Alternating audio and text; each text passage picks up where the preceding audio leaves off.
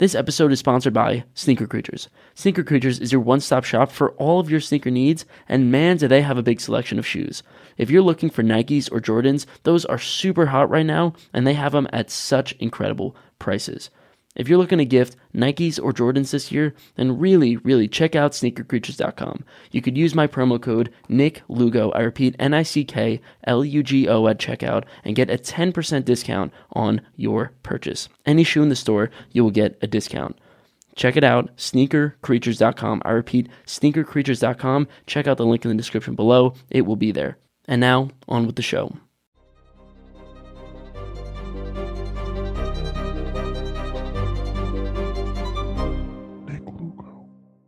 Hello, hello, everybody, and welcome to another episode of the Nick Lugo Show, where I study the tactics, practices, and principles of some of my favorite achievers. Today, I bring on to you an incredible guest who has, well, done it all. He's achieved so much success as a writer, director, stand up comedian, famous hypnotist, and YouTube sensation. His, his YouTube videos on sleep and insomnia have garnered over 20 million views, and he's been able to change millions of lives, curing them of their insomnia, helping them with anxiety, fear, dreaming, lucid dreaming, affirmations, inspiration, and many others. This man knows so much about how, how you can, well, fix your sleep and really improve your quality of life with the power of hypnosis. If you haven't checked out hypnosis yet, I really, really suggest, suggest you, you give it a try. And I really, really suggest you check out John Moyer's YouTube, which is going to be put in the description below. Make sure to check out my sponsors for this video and make sure to subscribe to, well, this YouTube channel or give me a five star review on Apple Podcasts. I hope you enjoy this episode with John Moyer. The huge thing is people who go to sleep feel a tremendous amount of anxiety before they sleep, and that is one of the reasons why we have ins- insomnia. Yeah. And um, and one of the things that I did last night, when yes, I was struggling with this this feeling of anxiety, I did write, okay, maybe I'm not exactly where I want to be, but what did I do that was really great? Like, how have I really improved throughout Yeah. that? Yeah. And um, and yeah, that was really helpful. Yeah. And you know, the, the thing that I've especially learned when it comes to like goal setting or, or, or things like that is, is you just, you you kind of have to focus on what you prefer. I don't use the word want. I prefer this. And then your mind starts to operate from a perspective of you are somebody with these characteristics, and these characteristics prefer certain things. When we use like the word want, our mind keeps us in a state of want. I want something because I don't have it. And your mind keeps saying, well, you don't have it. So just keep wanting it. Um, Mm. but, you know, the other thing is, is too, is you, you just, you, you got to let go of thinking about the time frame or thinking about how something is supposed to show up. It's just knowing that everything, you know, will align if we let go of that, you know, the structure of keeping ourselves in a box. And then we can be surprised about all the things that, you know, actually can show up to deliver what, you know, what we prefer. So it was a lot of trial and error for me, but, you know, it, it seems to work. Well, let me ask you. So, do you ever experience that before you go to sleep, or did you experience this throughout your life, where you go to sleep and you know there's just some thoughts that are ruminating Yeah. in your head and you struggle to fall asleep? You, you just you know you- you're thinking about all the stuff that you've got to do or what's not working and you know and and a huge thing for for what we experience in today's day and age is people are climbing into bed and they're spending 15 or 20 minutes on their phone Yep. looking at you know and they're you know social media and then they're seeing all the negative stuff or all this you know the news or the drama. And that's that stuff's going right into our mind right you know right before we we go to sleep. But you know i mean i've i've been there where you get into bed and you're just like how am i going to make this work? How am i going to make this this happen? And but that is something that you know again with a little practice we can rewire our brains to you know stop focusing on So, I do have some thoughts on this, and I want to see what you think about it. Um, one book that I read, which was really, really great, it was Cal Newport's uh, Digital Minimalism, and the idea behind it was that it's better. You know, there's a lot of problems that come with the technologies that we have, and one of the ideas that he brought up was that we Americans, we technology users, are have become uncomfortable with silence and boredom. Mhm. So imagine you're 200 years ago, 100 years ago, and you go to, let's say, the bathroom, right? You go to sit on the toilet, right? And what you're doing in that moment is you have nothing better to do than to think. Yeah. All, all you're going to do is you're going to sit and think and just do the things that you're and just ruminate about the day. Okay, you know what? Did I have a good day today? What is on my mind at the moment? If I have an anxiety, well, even if you're sitting there trying to read a magazine or something, if you have some anxiety that's propping up, then you're gonna you're not gonna be able to read. You're gonna consider the anxiety. You're gonna think about it. And I notice myself doing that all the time. But imagine if some technology comes along that is so let's say stimulating like TikTok, like Facebook, like Instagram, these things that are designed to be stimulating comes up. And well, now you have this moment of boredom, this moment where we used to have reflection on our mm-hmm. anxiety and sort of, you know, confronting our anxieties as they come. Well, we can't deal with them, right? We just we just push them off, we push them off, we push them off. And when do we end up pushing them off to? Sleep. Yeah.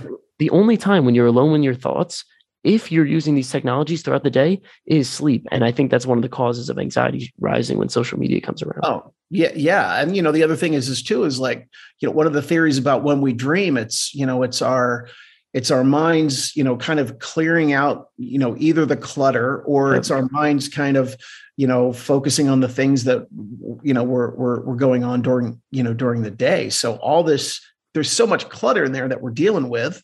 And you know there's and again it just it amplifies whatever stress or you know anxieties that we're going through. And but but you know you're exactly right. When you're you're there you're not using the time to reflect. You're using either the time to um, just kind of space out and not focus on what's important.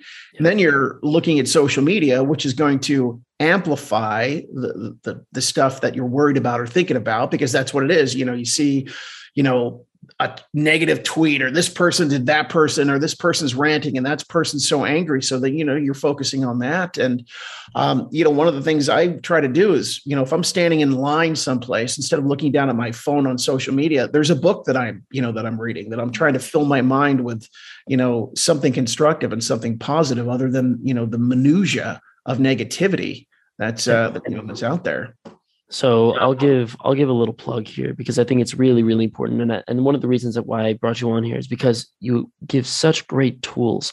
Is that this man John Moyer has about 211,000 subscribers on his YouTube channel just on people that are focused on hypnosis for sleep. He gives them he posts these 8-hour videos of just allowing people to get better sleep and get some nice hypnosis for sleep with millions and millions of views. So tell me, why do you think these videos are so successful? One of the things that I found was the fact um, that yes, people are looking for ways you know ways to fall asleep so and and my channel kind of began by happenstance is, is kind of what i said to you earlier is that um, you know i was doing a stage hypnosis show and after the stage hypnosis show, we, there was always product to sell. There were CDs and, and, and that sort of thing. So programs for stop smoking and reducing stress and weight loss and, and sleep.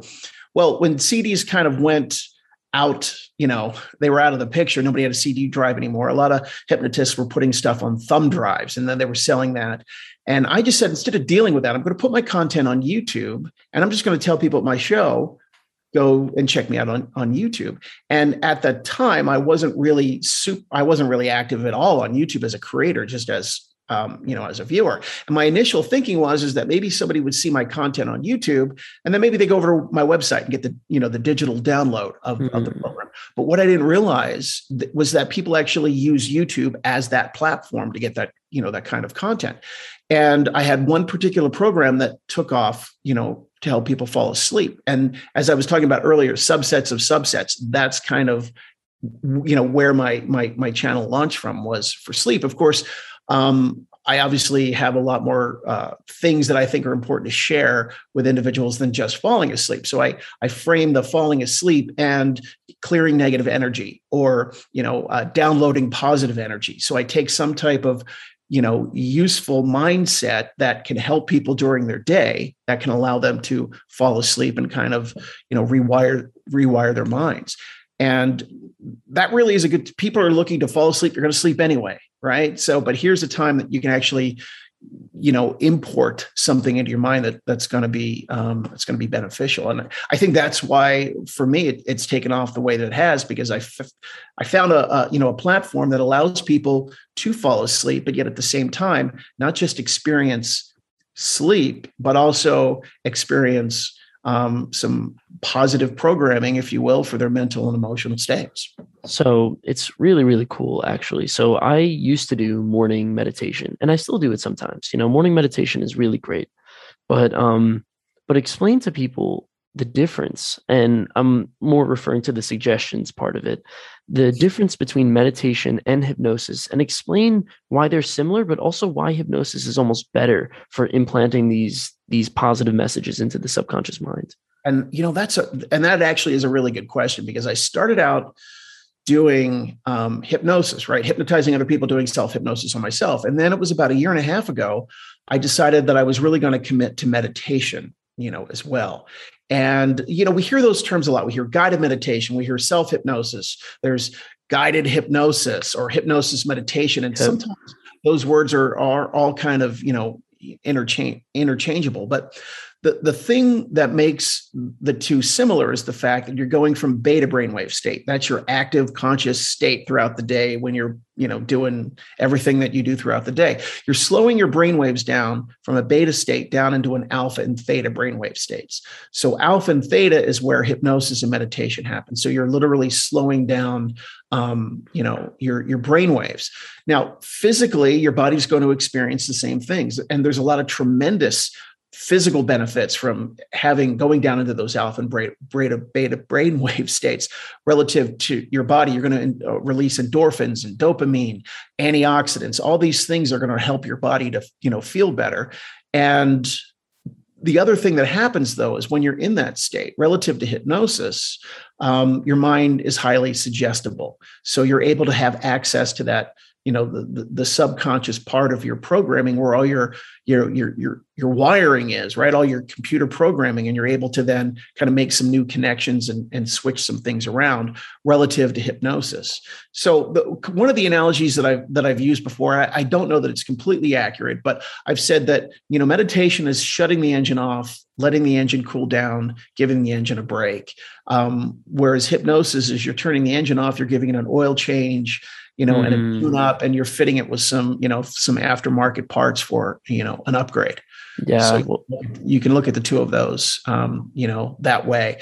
And obviously, with, um, you know, hypnosis, you might have somebody speaking to you. Um, you know, maybe there's affirmations or, or suggestions.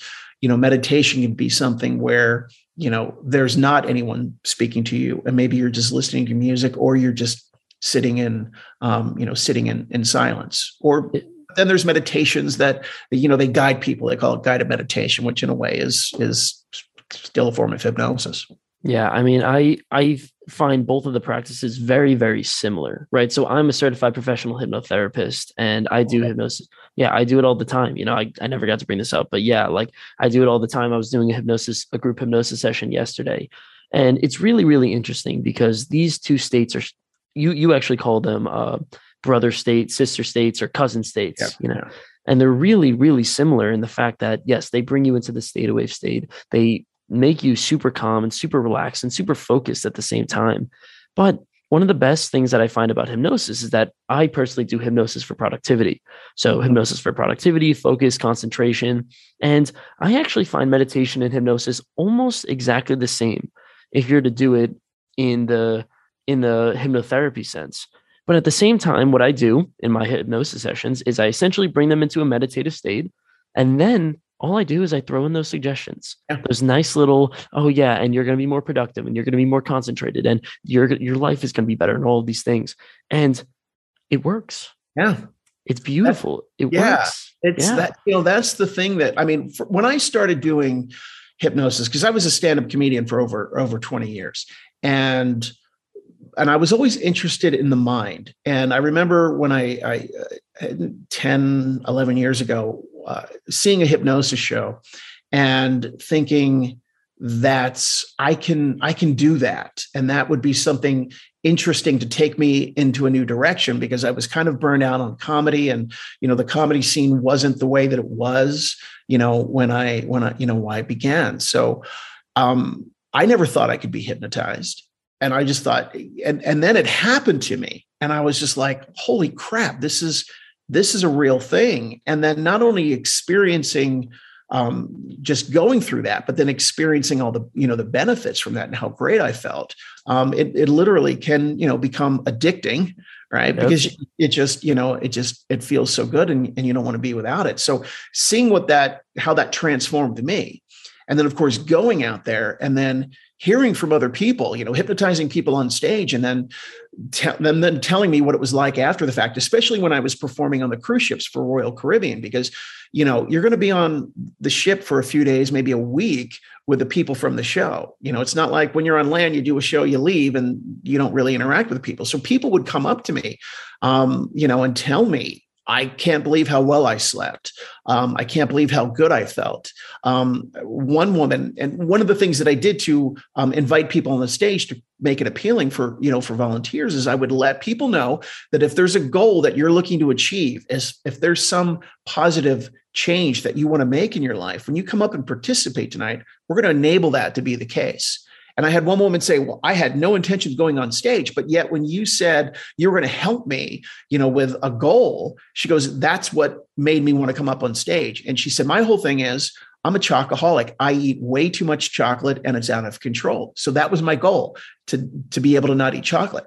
And she said, It's been four days on the ship. She goes, There's chocolate everywhere. I haven't eaten chocolate this entire time. Mm-hmm. And my friends, you know, can't even believe, you know, uh, you know what a what a difference it's made.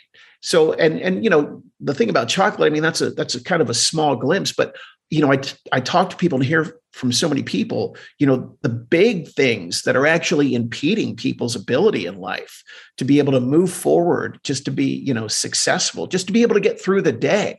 Hearing that feedback from people you know how hypnosis meditation has changed their life that's you know that's what's so incredible. And there really is this huge um, movement in that direction. I, I did a you know i did a survey i think a month ago or so a couple months ago on my on my youtube community and i asked my subscribers you know how long have you been doing hypnosis or meditation? You know was it you know less you know six months less than a year you know more than three years your entire life? And the majority of people it had only been within the last couple of years that mm. they were starting to you know to realize this and i and i think the power that we have within our minds is something ancient civilization ancient humanity understood and was able to harness and use and we you know somewhere in the middle ages you know the enlightenment period you know we we fell out of that emotional state and we got more into that thinking state yep. And um, I believe now that that people are starting to there's there's a resurgence of of that. There's an awakening of the mind for people. Yeah, actually, you know, every time I speak to a hypnotist, I've had multiple hypnotists on this podcast, and they always bring up their success stories because yeah. there are just so many. There's always yeah. a success story of, yes, like I was able to change someone's life in such a positive way. They had no idea that it was coming, and it just happens. Like it just happens. And um, and it's really, really powerful powerful experience. Like I've had m- multiple of those in my life, and it's just it's really cool to hear those stories of yeah, like my life has changed so much. And yeah, ex- especially you know for me because you know at one point, it, I mean, it was just relegated to you know audience members and you know people that you know maybe had bought and you know or bought my CD after a show for a program, and somebody would email me and tell me how much it's you know. But now I get to I, I literally get to hear from people all over the world that um, share their experiences. And, you know, it's like if we can just spread that, you know, and and reach those people, it's just a rippling effect. And I think it it's just going to positively impact humanity. So I will say this one more time. Make sure to listen to his hypnosis sessions before you go to sleep because literally like this is the stuff that you're going to get. Give me some stories. Give me give me an email that you got. Give me something that someone told you about a youtube video that they saw that um and that they listened to that changed life. I've heard from people that one of my one of my big um programs is you know overcoming heartbreak um, getting over Mm. ex or you know uh, or a breakup. And you know that was born from you know experience that you know that i had had at some point. And then you know also uh, you know my wife had gone through um, a bad breakup before we were together. And we know what that despair feels like. We and and you know as as a hypnotist your mind can't tell the difference between what's real and what's not under hypnosis. One of the things that when you go through a breakup you're well first of all you're literally your mind is programmed uh, it's a habit to be in this relationship and then when it's gone everything is upended and then your mind tends to work you know to the nth degree relative to the you know to the negativity. And you're thinking life is over. Life yeah. there's not going to be any you know any more hope and it's going to be this disaster. And you know i've heard from people that that have shared with me that they they were on the precipice of taking their own life. They were in such a dark place. And being able to hear the information you know that i that i shared with them and in that program and of course i always tell people it's your it's the power of your mind. I'm just the, like the guide. Your yeah. mind's all the connections and your mind's um, you know doing all of that making those changes for you. So hearing that from people that they were able to kind of be elevated out of this you know this this darkness this dark pit and they're able to have a sense of, of hope again. And they're resuming you know a, a, normal pattern within their daily lives you know void of of having that person. So knowing that i can have you know take something that i went through and that i understand the pain of and be able to you know share that with you know with with people. I mean that, that's one of the big ones because obviously you're talking about somebody being able to stick around right? And they're not yep. you know they're not uh, they're not checking out. But so, you know yeah, so yeah. definitely tell me, like, elaborate a little bit more. Tell me how your life has changed. So you were a stand-up comedian for 20 years and then you yeah. moved to hypnosis. Yeah. How has your life changed in general ever since you sort of switched the mindset? Well, one of the things that led me in that direction, because you know, I was I graduated from film school. You know, I had some independent screenplays produced that I wrote, and it was you know comedy screenplays, and you know that performance element of being on stage was something that I was was always in, incredibly uh, passionate about, and that's what I was going to make my life. When I was a kid, um, you know, my father was a very talented musician, but he was always he had a fear and a limiting belief that a real man doesn't go out and perform. He's not an entertainment you know entertainer for a living. A real man works 40 50 hours a week at a job he hates which is what my you know my father did. He wound up working for his grandfather's company. My father was miserable mm. that he wasn't able to go out and pursue his dream so i saw what my father's life was like and i'm like I'm not going to wind up like that. And when I was 13 years old, I, I said to my dad, I, I said, What do you think about me taken the super 8 millimeter movie camera. We didn't have VHS cameras back then or anything. It was super 8 millimeter. So what do you think about me? I, I would really like to, you know, make movies and do something in the entertainment industry. My father said, I think that's another one of your stupid childish ideas. So he told me that I was mm. like 12 years old, right? That stuck in my mind. So I'm like, I'm not going to wind up my, like my dad. And my dad just told me I couldn't do something. So screw you. I'm going to go out and, and, and do it. And that's what I set out to do, graduating from film school and then, but going on the road and performing stand up comedy. But the nature of comedy really changed in the early, early 2000s. And it really wasn't what it had been previously. And I never cared about being the richest or the most famous. I just wanted to be able to go out make a living doing what I love to do. But the, the, the challenge is, is, you know, I, I went through a divorce. I was a single dad um, with, with two kids. And, you know, when it comes to screenwriting, they say all drama is conflict, right? There's not going to be a Star Wars if there's no Darth Vader, if there's no Death Star, right? If there's yeah. the princess doesn't need to be rescued. So I took that mindset and applied it to my life with comedy, right? I thought all drama can be conflict, which is funny on stage. So I was able to make all these dark, dysfunctional jokes on stage that made people laugh, but they were all a reflection of my dark, dysfunctional life. So I wasn't happy, happen, happy personally. And you know, when you we were talking about, you know, earlier before we got on here, just that that moment of, you know, maybe waking up in the night and thinking, oh my gosh, I how's this going to turn out? How's this going to this hasn't, you know, yep. and what are you like 19, 20 years old? 20 20. Okay. So imagine waking up at, you know, in your early 40s in the middle of the night going, I'm how how is anything going to change or be any different for me right now? I'm pretty set my ways. I pretty have I have this way that I want to be able to maintain my life, but I have no idea how that's going to, you know, happen. You know, being single, you know, the relationships were all dysfunctional. And then that's when I I was doing a, a, a comedy show for an event. And for my portion, and there was multiple entertainment ven- or entertainers happening. But for my portion, you know, the venue was maybe half full to hear me do comedy. And then after me, there was a stage hypnotist. And I stuck around for that. And it was standing room only. And I'm like, I had half the audience. This guy has got all these people. And I'm like, there's something to that. And I, I think that's where I want to make the change and I want to start, you know, start doing that. So what happened was is I I trained in hypnosis, I retired from stand-up comedy and I but I was able to go back and take all the contacts from the comedy world, all the, mm. the club owners and managers and agents and bookers and all that sort of thing. I said, "Hey, guess what? I've got a whole new show." So I was really able to hit the ground, you know, running. But the cool thing was as I wasn't doing like these hell gig cowboy bars in Montana, you know, anymore. I was doing high-end corporate events and all, you know, I was doing, was able to do universities and and high schools. And, you know, there was more money attached to the, you know, these the, you know, these events. And I wasn't driving 12 hours to get you know, to stay in a Motel Six, you know, right, in in you know Montana someplace, I was being flown first class, right, to go to do these events, and then consequently, I was able to also get in. I was performing for Royal Caribbean Cruise Line, so it was like, like everything went from zero to sixty, you know, for me, in that in that span of time when I started to to do it. Wow the, the, and the thing was is not only was it changing my you know my professional experience i was doing what i loved i was still in the entertainment industry um, and i was helping people and i was making way more money than i'd ever made you know you know doing stand-up comedy but the reflection of what was going on with me inside was what was so cool because I was, you know, seeing life differently. I was experiencing life differently. I had an entirely different perspective, you know, on me. And, you know, I wound up meeting, you know, the the, you know, the woman of of my dreams. And, you know, we've been married just over five years now. We've been together, uh, I think going on uh, nine years.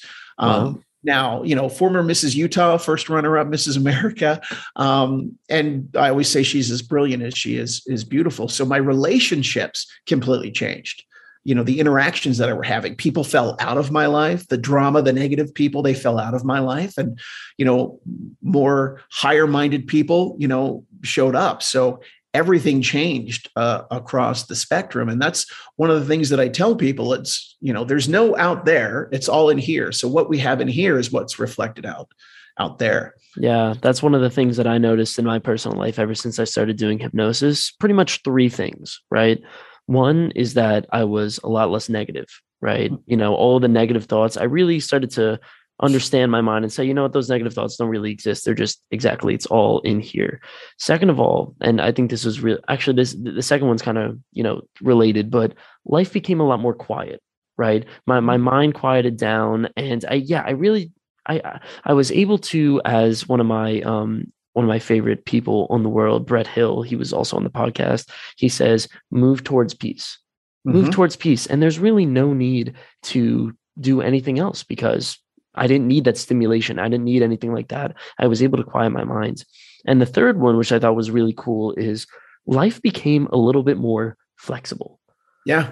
And when I say flexible, I mean the world seems more malleable. I could make changes, I could do things, and I'm not locked into this rigid, strict yeah. structure. And I could do pretty much whatever I want if I want to yeah and and that's because you start to you know you you believe that in your mind right whatever the you know the mind can believe you know you you, you can achieve and and one of the examples that i that i share with people is i was doing a hypnosis show at one point i had a woman on stage she was a medical doctor and the suggestion that i gave to her was that her belly button would be missing and so I, you know, I woke this woman up. She comes out of hypnosis and she's looking around, and I'm like, "What are you, what are you looking for?" Right? She's looking all over the stage for her belly button, and she tells me her belly button is missing. Right? Everybody's laughing, but she says, "Look, I'm a medical doctor. This is literally medically impossible. I cannot lose my belly button, but yet I have lost."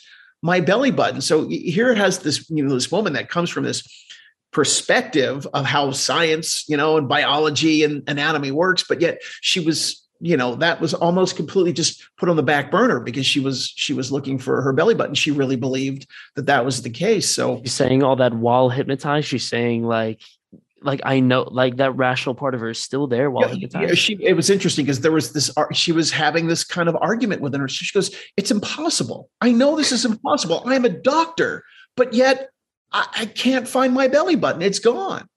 So, uh, wow. that to, and it was just it was so funny. But so you imagine, you know, when you when you you, you tell somebody and when their mind believes something, um, there's a great one of the one of the most inspirational stories for me when I was uh, in college. Ray Bradbury came and spoke to us. And the, for everybody doesn't know, he's the author of Fahrenheit 451 and a bunch of other crazy, crazy books. Yeah. And this was, I think it was a 19, it was like winter of 1988. And three or four years before, he had written a, sh- a short story called, um, I think it was called The Toynbee Experiment.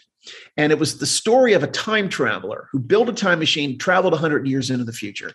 And he saw how everything was, and there was no war, there was no famine, there was no poverty, there was no infighting. Um, you know, everybody was thriving, everybody was healthy, everybody got along, there were peace.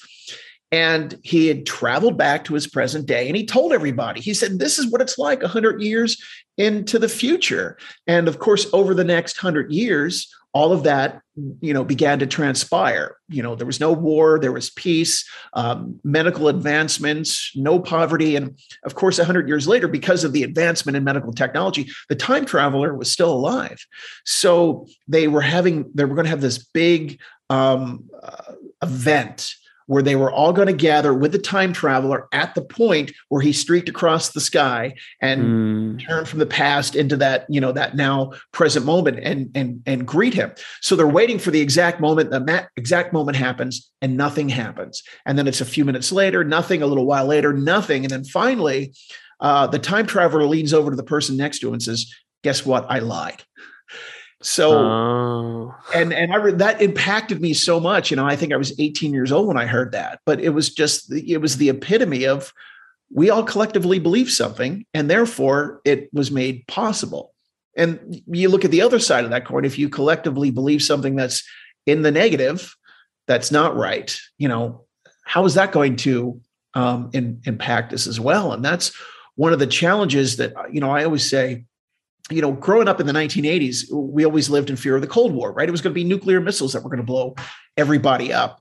Yeah. And so now I, I, say the, the existential threat to humanity isn't necessarily from without. The existential threat to humanity is, is what's going on on the inside, how we feel inside of ourselves, how we're able to manage our own emotional states, and how we're able to come to that inner peace. And once we come into that inner peace, then obviously that inner peace is going to re- be reflected, you know, without to everybody.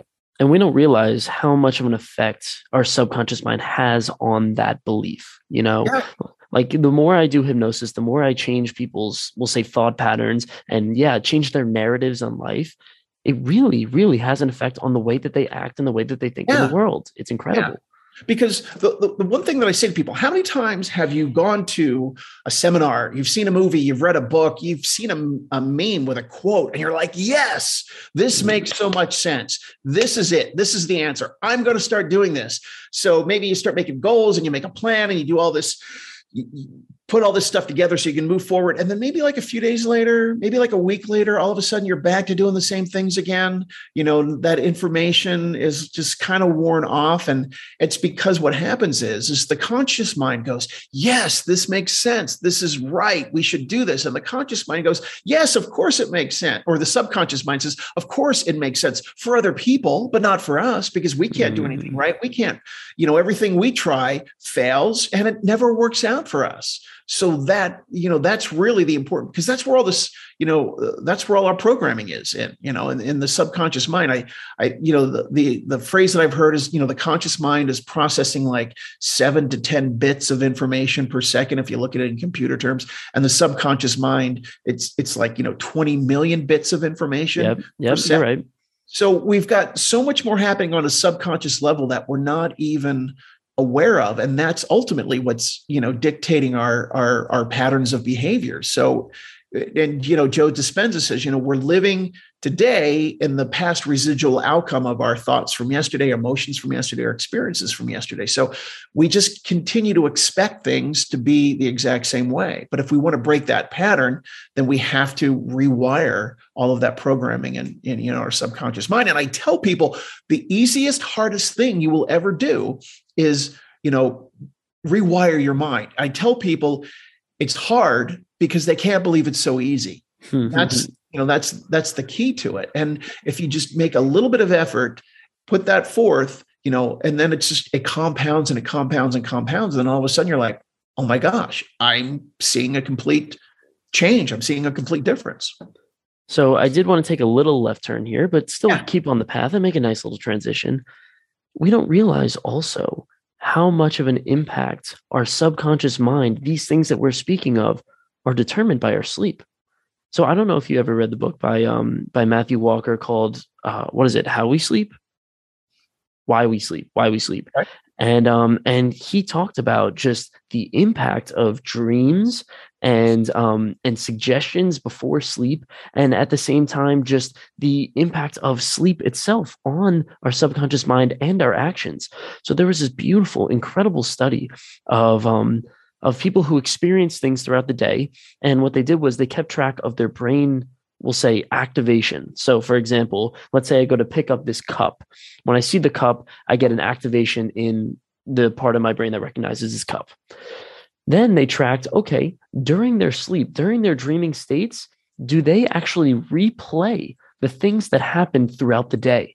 and and they track that by do they have the same brain activation as they saw when they had this cup and the answer was for about 30 to 40%, yes.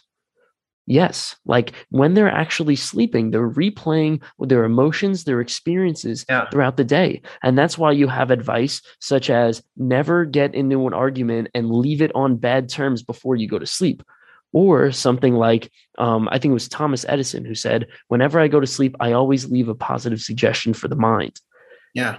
And yeah, go for it. Well, one of the things too is you know before when when you go into a deep sleep, you know you're pa- you're going from that beta brainwave state down to that alpha and that theta brainwave state. So you're passing through yep. essentially that hypnotic state before you get down into that delta brainwave state. So you're going to be in this hip- hypnotic state you know regardless so of course you know what you might be thinking about what you might be focusing on before you fall asleep is going to be kicking around in there in that hypnotic state, which can amplify things and you know Ooh, make things that, more. I think I hit something actually. Actually, just the the fact that okay, you know what you say. Yes, we go into this hypnotic state. Our conscious mind, as we're going to sleep, is sort of deteriorating, and our subconscious mind sort of takes its takes its shape, shape takes its form, and maybe that's why so many people experience anxiety before they go to sleep because yeah. they because they have this conscious mind that's suppressing the anxiety. No, no, no, let's just get through the day. Let's just do the stuff. But by the time you get to sleep, when you're in that state with just your subconscious mind, people feel that strong anxiety and they can't go to sleep. Yeah, there, I mean, there's a lot of uh, a lot of that is contributing to that, and you know, it's like I said, people are people are looking at their phones, and you know, they're getting content fed yeah. to them that you know that you know the, the, the powers that be think we're interested in you know some negative thing this awful thing is happening this awful you know thing is happening. And and one of the things that i i you know i mean there's a um quite a lot of studies about you know just the influence of the phone screen right? The light or or just having that right there before you go to sleep. And yep. you know the content is a whole other different you know situation. But if you feel the need to sit in bed and uh, unwind as it were you know you can read or pull up a you know read something um, of of that will actually have a more positive um, effect you know as far as some of the, the content and the and the material that you know that you're getting. One of the things that there's a great app called flipboard um, when you you know like when you flip through it it's like you're flipping pages. But you can you know curate all of the subject matter that you're that you're interested in. So you know my topics are you know uh, meditation and hypnosis and entrepreneurship and you know all of the positive things. So if i feel like i want to flip through something rather than social media at least i can go to some place where i know that i'm getting information that's going to help feed me in a positive way before I put the phone down and, you know, fall asleep. Or for God's sakes, listen to John Moyer's damn hypnosis tapes. listen to him. I mean, like that's the thing. I have so many friends that use hypnosis before they go to sleep, meditation, yeah. and all these things. And man, like people are coming back. Like it's really yeah. great to see that you have millions of people listening to videos. And and that's what's really especially for me with you know with the YouTube content because now we're talking about content outside of you know subject matter. But um with me you know a lot of people on youtube you know they'll put something out there it's kind of a one-off right? People watch the video and then oh i got i laughed at that or i got you know i heard the news or whatever. But what i love about what i do is that you know it's content that that never becomes antiquated. People keep coming back. And i hear this from people that you know man every night i put you know your your videos on. This is what i'm this is what i'm listening to. This is what's playing for me. So people you know go back over and over again. And that's quite obviously quite gratifying and you know in, yeah. a, in a in a very positive positive way and it's so special like when you look at hypnosis first of all the only reason why and i'm going to say this to to my listeners because i think people sometimes are so dumb is the reason why we don't do things is because of fear. If you listen to hypnosis and you're thinking about doing hypnosis, and the only reason why is because you're worried about some voodoo, blah, yeah. blah, whatever, pick on a video that has millions and millions of downloads, millions and millions of views, and listen to that one because you know there's no voodoo, you know there's no blah, blah, you know there's no crazy mind hypnosis, and you don't have to worry about any of that stuff. Just listen, just take a second to listen and really, really get into it. I just listened to John Moyer's um, hypnosis tapes before I got on this podcast. And if you can't tell, I am on a cloud right now. I appreciate that. Yeah, that's and and it's funny because you know doing hypnosis, uh, hypnosis, the things that people you know are apprehensive about, right? They you know they think they're turning over control, or they think all this. What happens if I get stuck in hypnosis? All of these things that you know you uh, explain to people, you know, aren't going to happen. But it's like like you said, you bring up fear. You know, it's that that um, you know that old saying, "Fear is false evidence appearing real." Right? We yep.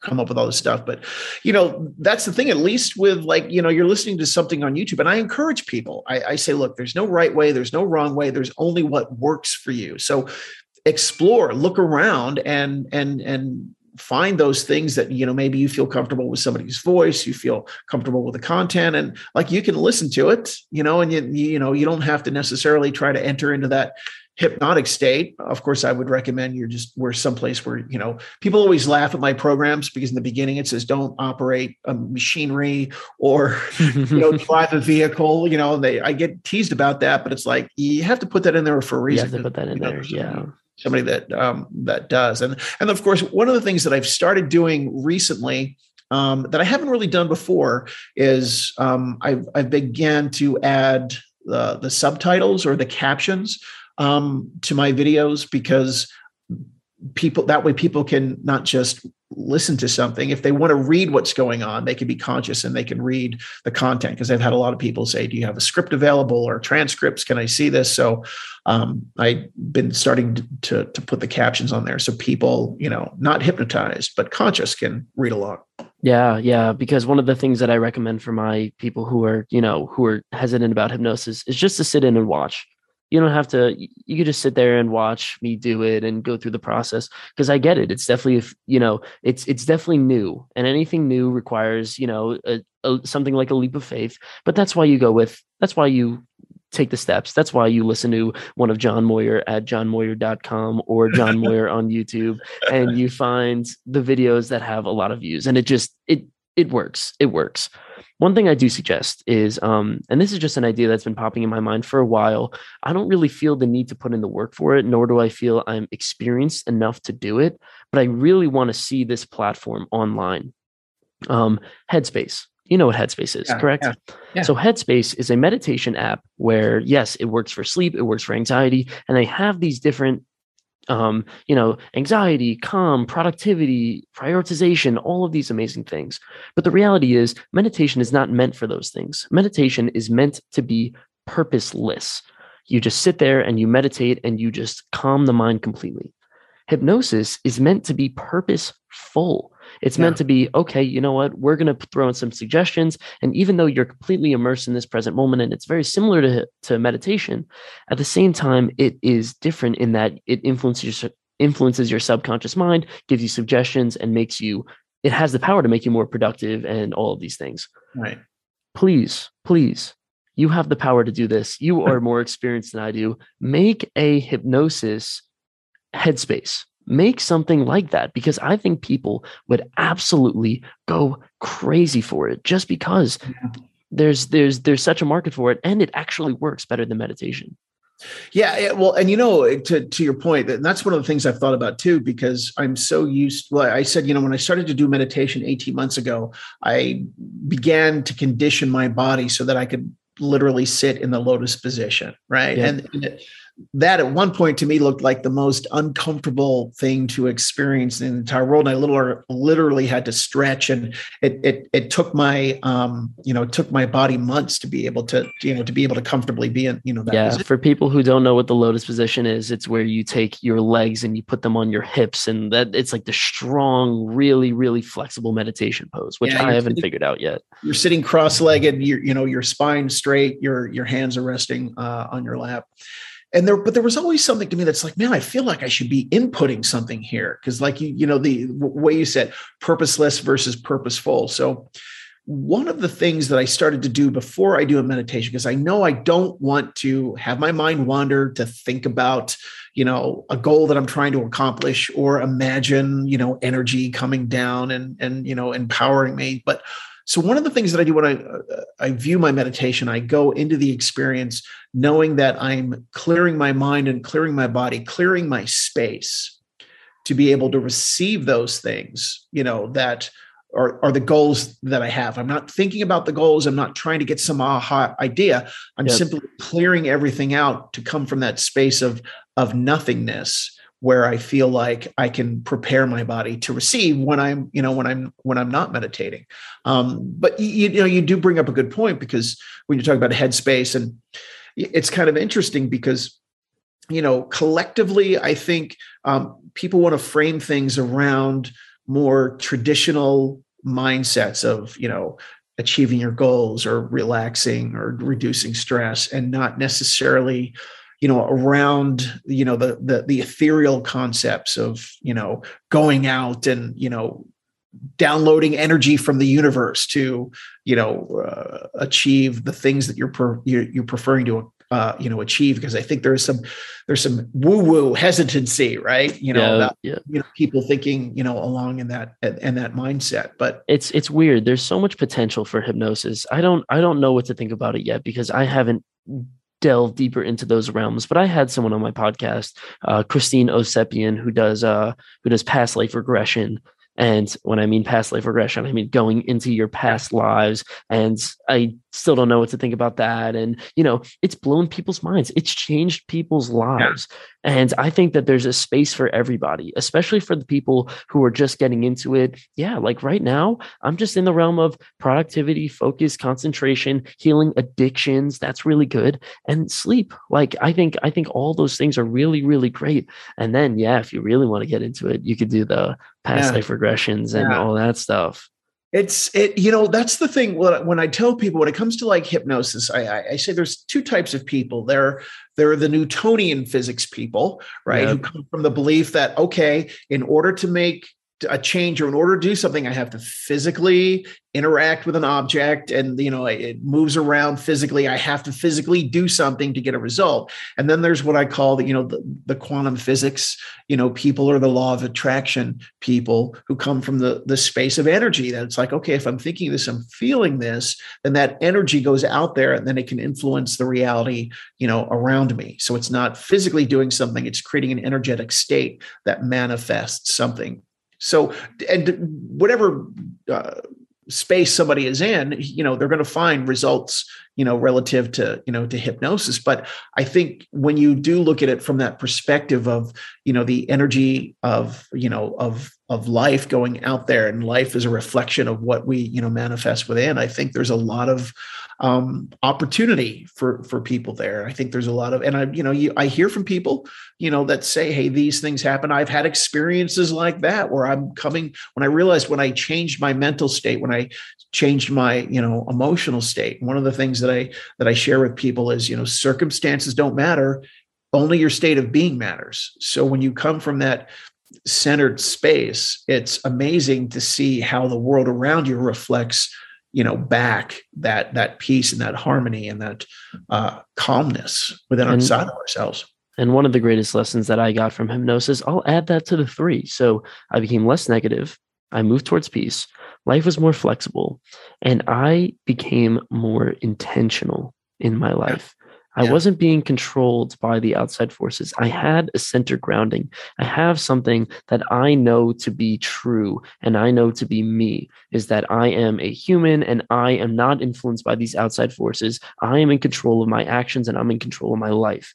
And you have no idea how powerful that is. Like it's no, incredible. I, actually, I, you know, I do because, you know, I, I, you know, and I think that that is, I mean, that's getting into some, you know, we can get into some ethereal, you know, stuff out there. But I, I think civilization and, and and humanity at one point understood that they understood the nature of um, conscious energy, yeah. and at like it's like I said, you know, we we got away from that, and almost like we we forgot about that, and uh, I think we're coming back into that. I actually say I should feel we're coming back into that, not necessarily mm. think, but we're, we're people are waking up and realizing that there is this conscious creation called physical reality that you know you can interact with on your own terms and that you can actually create and you can you can do more than just you know being someplace or being somewhere or being in existence but you're actually creating and you're and you're thriving and you can you know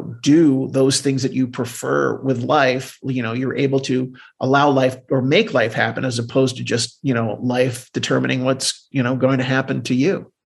Okay screw it, you pulled my arm here. We'll spend 10 minutes and we'll go into this mystical realm. We'll go into this ethereal realm because I think that it's it's really, really, really important.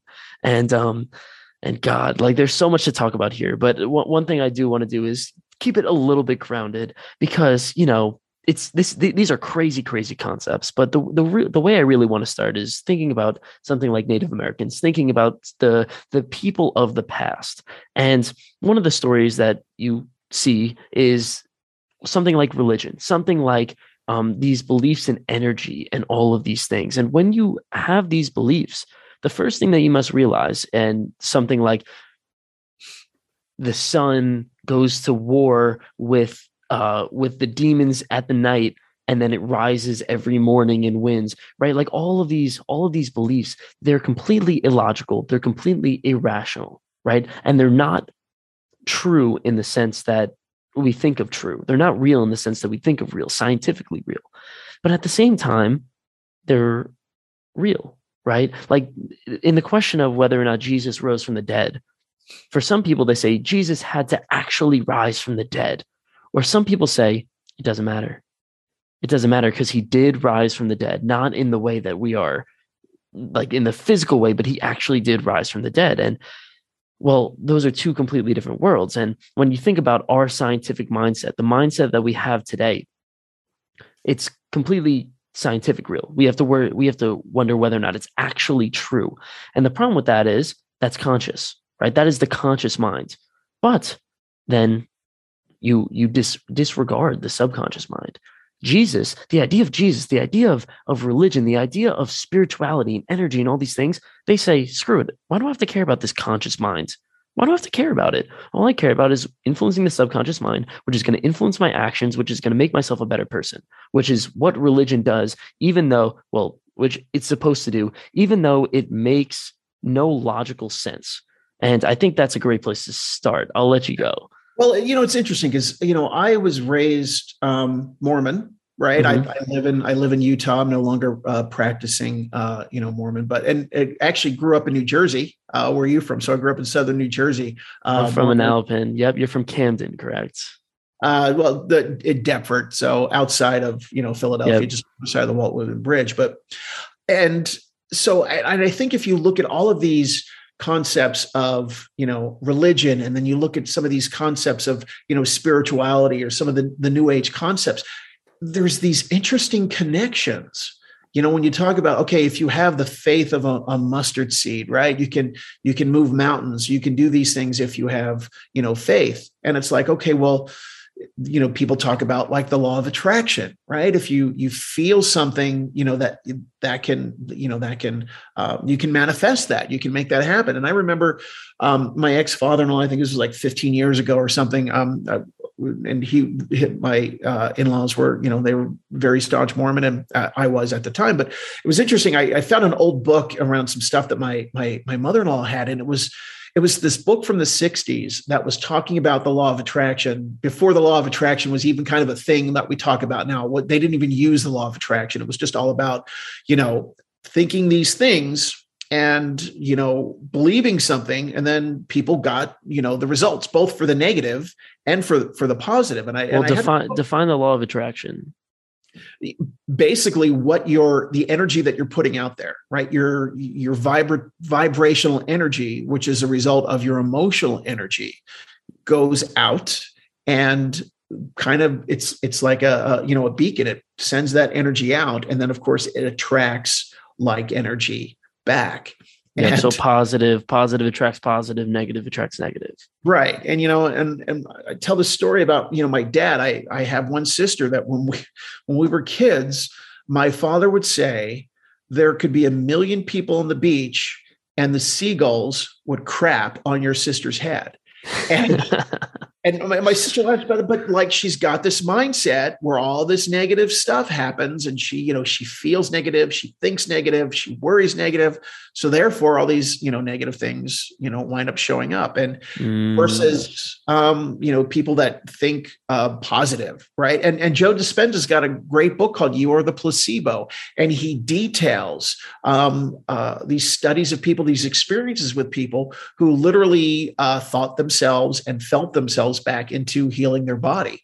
And conversely, people who were thinking they were unhealthy, people who were feeling unhealthy, and then they wound up, you know, manifesting unhealth or, you know, not lack of health in their body, disease and, and whatnot. So I, you know, I picked up this. I'm, I'm looking at this book that my, you know, my mother-in-law had had on a bookshelf or someplace, and it was so funny because my father-in-law goes, "Why do we have that book?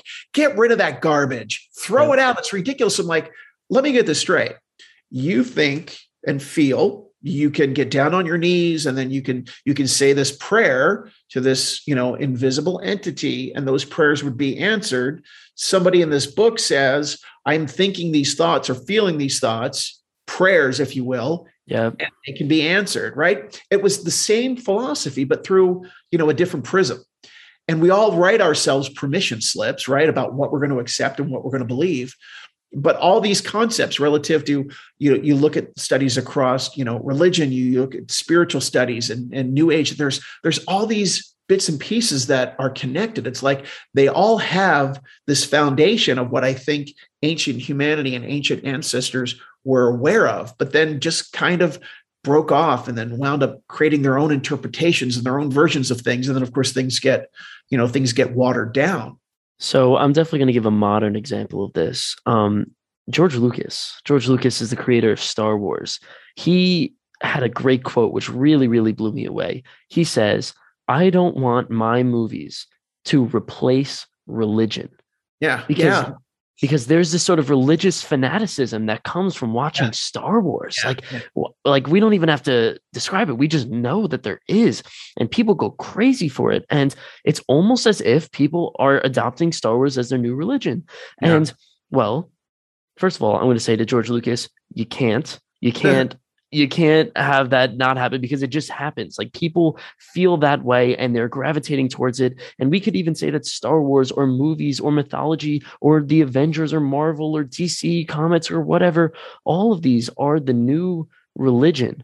And what they do is they bypass the conscious mind. You don't care about whether or not Tony Stark actually defeated Thanos or whether Darth Vader actually exists. All you care about is, well, that bypasses the conscious minds and all you care about is the lessons that you learn from there the stories all of these amazing things that come from it and then you maybe without realizing it but also while realizing it you get inspired by these stories. After i watch a superhero movie i'm like wow maybe i should start doing something with my life you know? Yeah. And, and that's oh, it. I, I was just i can't there was a german scientist in the 1600s and i can't i was reading this article i can't think of his name but he was at the time considered to be one of the most brilliant um, scientific minds. Um, but he had these ideas, these crazy ideas that maybe the earth revolved around the sun, right? And not the other way around. And, but he knew that he couldn't just write and tell people this. So he wound up creating what was kind of considered the first science fiction story, right? He had written this uh, story about somebody that had traveled to the moon and there were moon people there and then and who's able to um, describe his scientific beliefs and his philosophy was um, that you can't just tell people this but if you put it in the context of you know maybe a story that they're going to be more easily able to believe um, that will help you know teach them the the interesting thing is, once the he he had only written one copy of it right because they didn't you know, the printing press and stuff like that there was one um, yeah written one copy and then people from his hometown to began to put two and two together and they wound up bringing his mother uh, on trial for being a witch it was kind of of course her, I can't. I don't. I can't think of it all. But you can. Yeah, Maybe it was Copernicus. It was potentially. No, it wasn't. Uh, if I and I saved this the the thing that I was reading about. I'm not going to go through my phone and try to find the uh, the bookmark okay. now. But but yeah, that's that's you know that's what it was. Was that it was this? Um, he had an idea to teach people to influence people and he put it in the context of you know of a, of a story and but and the thing too is one of the things that I always my wife taught me this right? When we say there's no right where there's wrong way there's only one oh, if it works for you or not. But one of the things that a common theme that I would put within my programs is to allow people to realize that they can eliminate neediness right? Because so many times we say you know if this person did this then I could feel great. If this person thought that way if this person acted this way then all of a sudden I'm going to be okay. We create these um, requirements, right? We need this to happen. We need this person to be this way. We need this person to do this. We need this person to believe like us and see from our perspective. Yeah. But when you let go of that and you can just allow and realize that, you know, everybody's on their own journey and you can allow everybody their own experience so we don't have to constantly you know we're not trying to force people uh, you know a view or a particular uh, you know way of of life and and that's well, that's sort of the idea right? The idea is that christian christianity judaism buddhism whatever i probably said that wrong i think i did. But no matter what they're all creations of the mind and they're all tapping into the same part of the mind right? This spirituality. And you could even say star wars does the same thing because i think it does. And well why would you discriminate? Yes, why would you discriminate based off of what someone's opinion or what or their religion? It's all it's all the same thing, and we don't really realize that. And if there's, you know, and and the thing is what somebody calls God, right, or somebody else refers to as source energy. If we're if we're tapping into that from the frame of reference of, you know, true love and compassion and kindness, um, then we're all we're all going to be better off, you know, that way. Okay, so, so I'm gonna I'm gonna um, support your other point, which I think was really really incredible, which was this idea that um, our consciousness, right? This actually, so you actually in one of your other podcasts, you talked about the conscious mind as the bouncer to a club. Yeah. And and the, the, the critical faculty the critical faculty. Yes right? And in neuroscience we talk about this as the prefrontal cortex. And then the subconscious mind is where the party's at you know? That's where that's where things are actually happening you know? And it I, I find that really really incredible because when you really like to think about it you imagine that and this is true neuroscientifically basically your emotional brain is the thing that creates emotions and things and the prefrontal cortex is the part of the brain that inhibits. So it says okay you feel this emotion? Inhibit. I don't like it right? I'm going to kick this this thought this feeling out of the bar out of the club and i don't want to deal with it. The thing that stories religion energy all of these things do is they bypass they bypass that guard. They bypass the conscious mind. They bypass this critical faculty. And it's because we've let our guard down. And it's really, really interesting. You talk about science fiction, and it really, really blows my mind because we think about it, and ever since the 1600s, because th- that's probably a good place to start, or probably even further, the goal of society, the goal of what we were trying to do here is to increase our critical faculty, increase our rationality, increase our logic, increase the size of our prefrontal cortex. And what are we trying to do, therefore? We're trying to inhibit, we're trying to get a stronger bouncer, a stronger, we'll say, yeah, a stronger bouncer so that these radical ideas, these flexible ideas don't get into the club. And it's it blows my freaking mind because you look at the impact of of what what happens there is that well, first of all, science fiction, right? Mythology, those things are becoming ever more popular. Avengers is literally blowing the world apart because of the impact that it's having on people. Harry Potter, all of these stories are really changing people's lives. And then at the same time, we're seeing more intolerance, more people who are repressive and anxious and depressed. And what is the reason for that? Probably because they're not accepting things into their subconscious mind, they're not open to opportunity. Yeah, well, and that's that's the one thing. It's if when you know that you can be in control of what's going in there, and then you take um, intention and purpose to determine what's going to go into your subconscious mind rather than just what goes in there from what you're seeing and you know reading and that sort of thing. That's where the big difference happens where instead of allowing somebody else to hypnotize you and somebody else to put in their suggestions you learn to do that for you know yourself and and create yourself as you prefer to be. You know i mean i the, what's the statistic is you know it's like i think americans are Americans alone that I read is like they check their smartphones three billion times a day. You know, 150 per person. Yes. Yeah. And and you know, then of course the the old stats were, you know, you go through hypnosis like 12 to 20 times a day, right? Well, that was, you know, that was before smartphones and and everything that we have now. So literally, when and I've said literally a lot, I'm going to hypnotize myself to not use that word. Um, but when we look at our when we look at our phones, we are experiencing a hypnotic state. We're so focused on that.